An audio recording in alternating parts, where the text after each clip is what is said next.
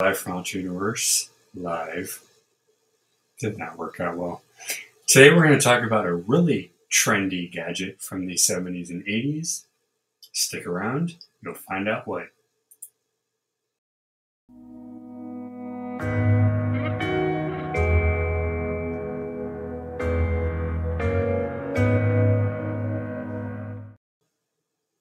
Hello, everybody. My name is Rob. This is Alt Universe Live, the series that covers all things nerdy, geeky, and the like under the official Rob Glasser Network. Today, we're going back in time to talk about the handheld television. Yes, this was a thing. It actually still is, apparently, in places like Amazon, Walmart, and Target. But the handheld television is a portable device for watching just that TV. Usually uses a TFT LCD or OLED and CRT color display. Those are various uh, TV displays. Many of these devices resemble handheld transistor radios. Now, back in the early 70s and 80s, Panasonic and Sinclair Research released the first TVs which were small enough to fit in a pocket. Called the Panasonic IC TV model TR 001 and MTV 1.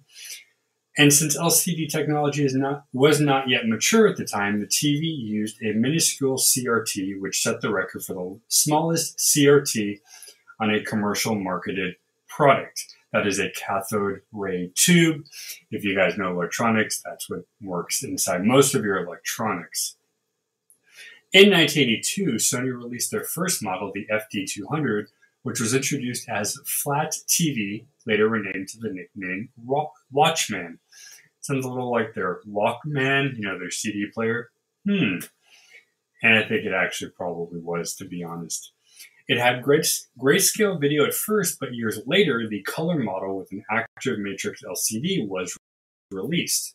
Some smartphones integrated TV receiver, although internet broadband video is far more common. Since the switch over to digital broadcasting, handheld TVs have reduced in size and improved in quality. Portable TV was eventually brought to digital TV with a DVB-H, which I believe is, uh, yeah, one of the mobile TV formats. Though it didn't see much success, the major current manufacturers of that, uh, common throughout Europe, are August International, ODYS, and Xoro. Now, the hardware involved is pretty standard. We have a 1 8 inch phono plugs for composite video analog and mono audio relay to serve as composite monitors. Some models have a 3.5 millimeter jack for a broadcast signal that is relayed via different connectors on standard TV models. Some actually have HDMI, USB, and SD ports. And the screen sizes vary from 1.3 to 5 inches.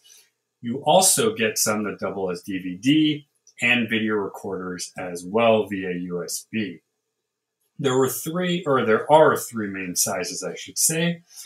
Portable TVs don't fit in your pocket, but they often run on batteries and have a cigarette lighter receptacle plug that you can plug in and charge in your car and other places like that.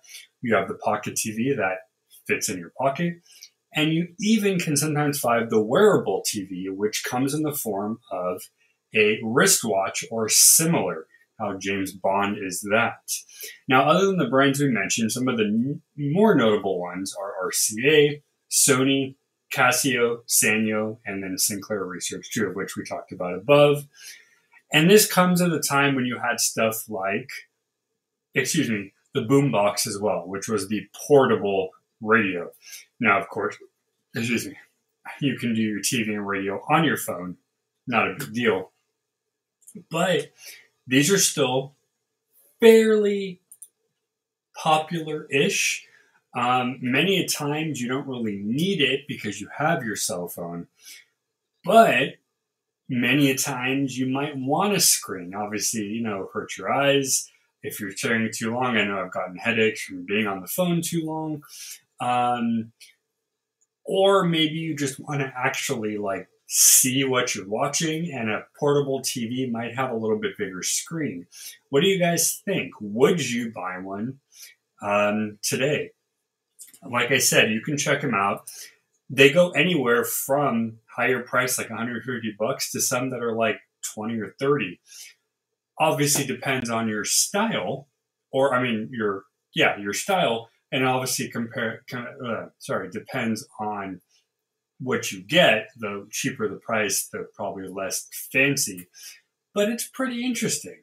And to be honest with you, I guess if I were more of a camper or more of an outdoorsy and I wanted something with me, I probably would. I don't really have a purpose for it personally here, but it is a pretty nifty little gadget. And considering it's still popular today, well, obviously they did something right. So there you go. Short and sweet and to the point, guys. A TV in your hands. Hope you enjoyed this video. We got two brand new videos tomorrow, plus so much more. Keep the conversation going on Discord.